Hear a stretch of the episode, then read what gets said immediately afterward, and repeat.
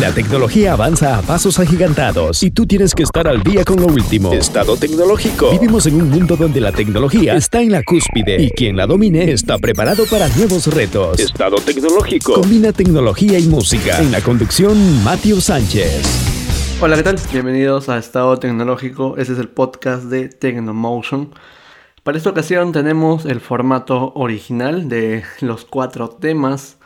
Para comenzar, el iPhone SE, que sí, ya algunos días de su presentación han pasado.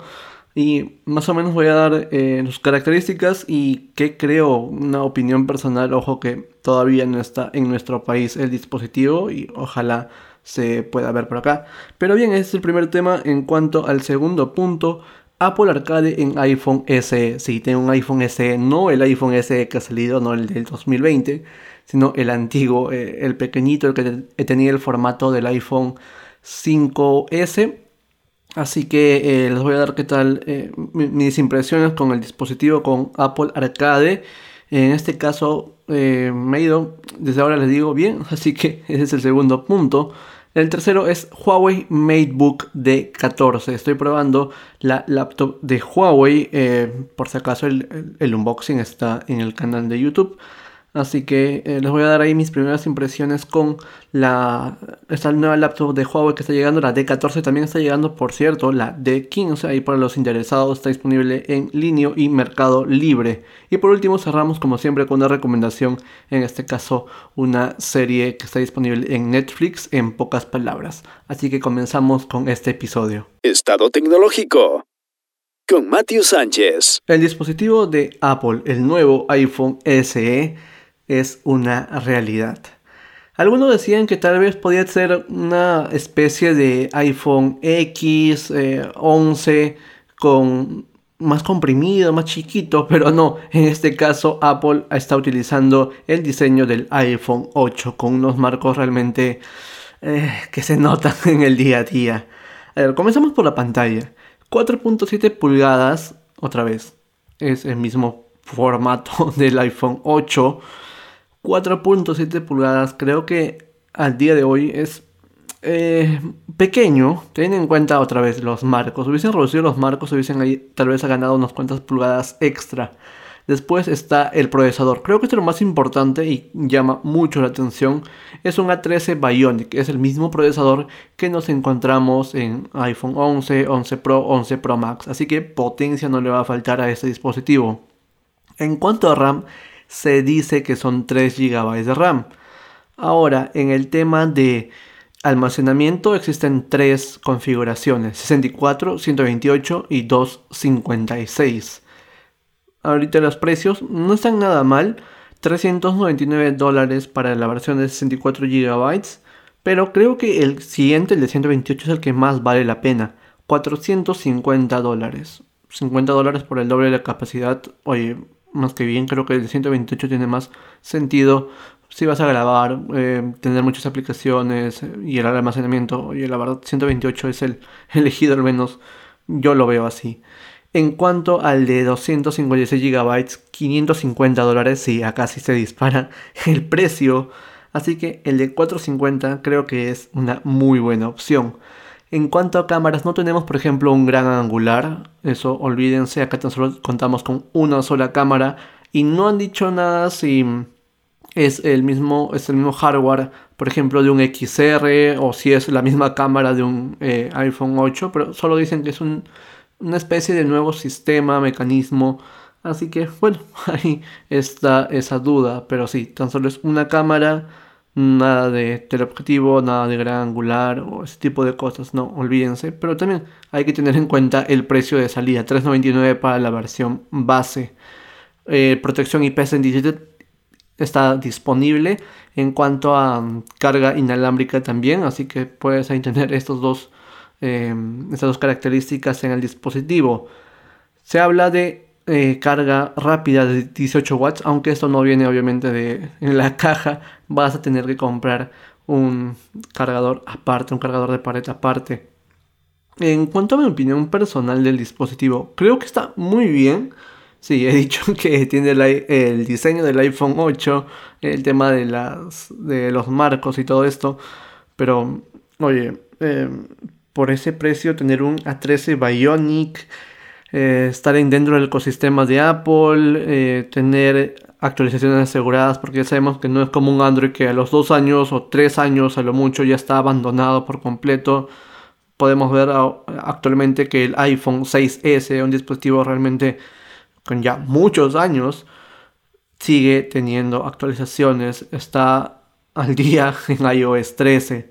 Así que ese dispositivo, este iPhone SE 2020, segunda generación, como lo quieran llamar, la verdad que se va a mantener muy bien. Y hay que recordar que en el tema de precio también Apple se mantiene bien, porque al momento de venderlo, si es que deseas venderlo de acá medio año, un año, 2 años, no vas a perder tanto dinero como un dispositivo de Android. Android se devalúa muy rápido, así que este iPhone SE, la verdad, sí me llamó mucho la atención y creo que, bueno, estoy seguro en realidad que va a llegar. Todos los dispositivos de Apple han llegado sin ningún problema a nuestro país y será interesante poder verlo. Ojalá ahí tenga la chance de poder obtener un dispositivo, porque, otra vez, ese A13 Bionic jala muchas miradas.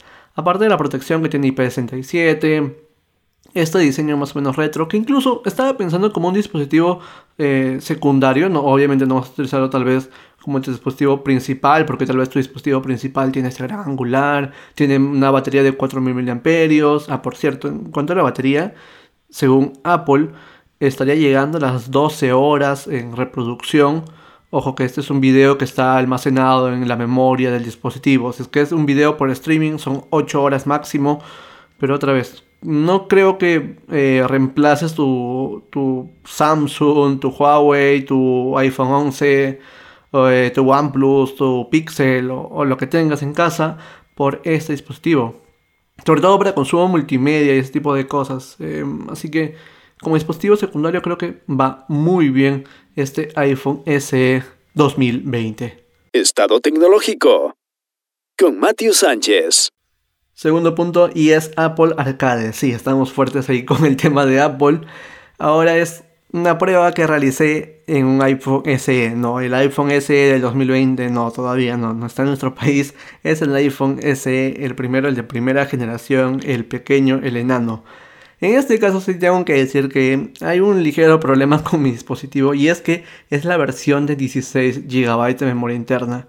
Queda muy corto para el tema de aplicaciones, si es que deseas almacenar fotografías, videos, así que es todo un problema. Pero para eso obviamente existen plataformas que puedes dejar tus imágenes en la nube, el mismo Apple tiene este servicio. De esa manera puedes ahorrar en cuanto a los gigabytes de la memoria interna. A ver, el precio de salida de Apple Arcade es $16.90 mensual. En este caso, por el tema de la cuarentena, lo he probado y tiene un mes de prueba gratuito. No te cobran nada durante ese mes. Obviamente, si es que no cancelas, te van a cobrar los $16.90. Yo lo he cancelado porque, oye, era una prueba y quería ver qué onda con la plataforma de Apple. Porque sí, he visto algunos videos y la verdad era interesante poder tener esta facilidad de tener juegos sin publicidad, sin necesidad de hacer micropagos, que ahora es la moda en los juegos. Y la verdad me ha ido más que bien con la plataforma. El primer juego que probé fue Oceanhorn 2. La verdad que nunca he jugado Zelda, pero sí he visto, obviamente, por amigos, por medios, por noticias, cómo es Zelda. Así que esto me hizo recordar, oye, esto no es Zelda. Así que este RPG es interesante porque tiene escenarios en 3D, esta plataforma, llevado obviamente a móvil. Y el iPhone SE no se quedó trabado ni nada por el estilo, cargaba súper bien, ningún tipo de lag, nada de eso. Así que para hacer un iPhone SE de primera generación, el pequeño, creo que se ha movido muy muy bien. El segundo juego fue Mini Motorways. Es una especie de puzzle donde tienes que conectar cosas de una ciudad. Es un poco tal vez difícil, o al menos para mí ha sido así al inicio, y esto va creciendo en realidad. Pero es entretenido, la verdad. Te quedas un poco pegado con el juego. Así que creo que también está recomendado. Si yo, el segundo juego que llegué a probar dentro de la plataforma de Apple. Y el tercero creo que sí lo recomiendo a ojo cerrado. Creo que debió de comenzar con ese juego de más a menos. Pero es Sayonara Wild Hearts. Esto combina muy muy bien porque tiene ese tema de música, de poder acceder incluso en dispositivos como Switch, como la PlayStation 4. Así que, oye, me ha gustado mucho esta interacción, este juego de motos, donde va al ritmo de la música, los niveles también son interesantes. Quiero dejar una nota acá porque también puedes conectar, por ejemplo, a un dispositivo con AirPlay. Samsung, por ejemplo, es uno de los fabricantes de televisores que tiene AirPlay, así que también lo he estado probando ahí en un Smart TV de Samsung. Puedes tener obviamente el dispositivo como el mando y vas a poder ver en tu pantalla. Hay un ligero retraso, pero es mínimo, obviamente depende de tu conectividad y todo eso, pero ahí puedes tener en pantalla grande y disfrutar de los juegos, porque obviamente yo lo he probado un iPhone SE y es realmente enano, son 4 pulgadas de pantalla y ahí para consumo multimedia es un poco difícil, pero no se llegó a trabar con estos 3 juegos.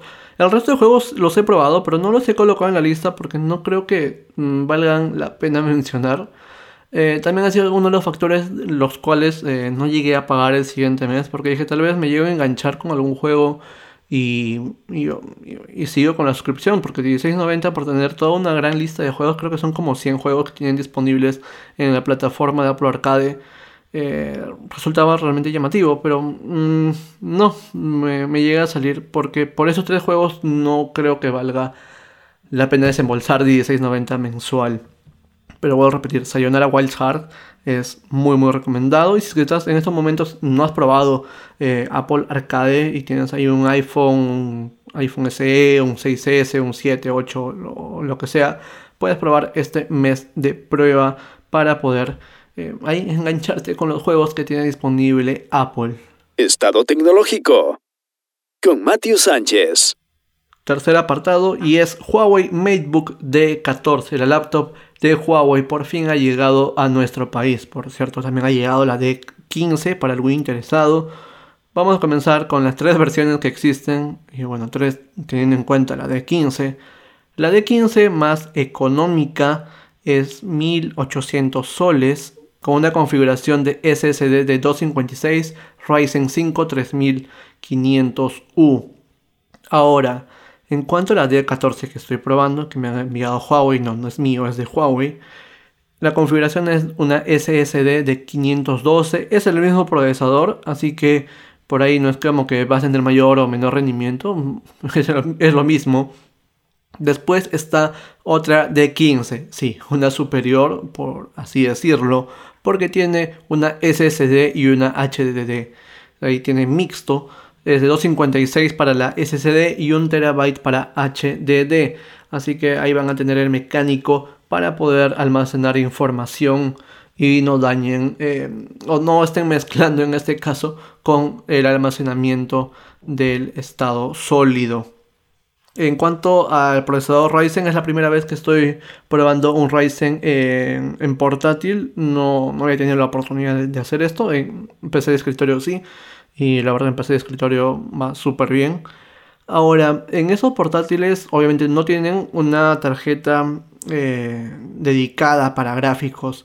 La tarjeta está integrada en el CPU, es una APU. Estas tan conocidas de AMD que alguna vez se llamaron a algo, no recuerdo muy bien esa información, pero bueno, son las APU ya tradicionales de AMD.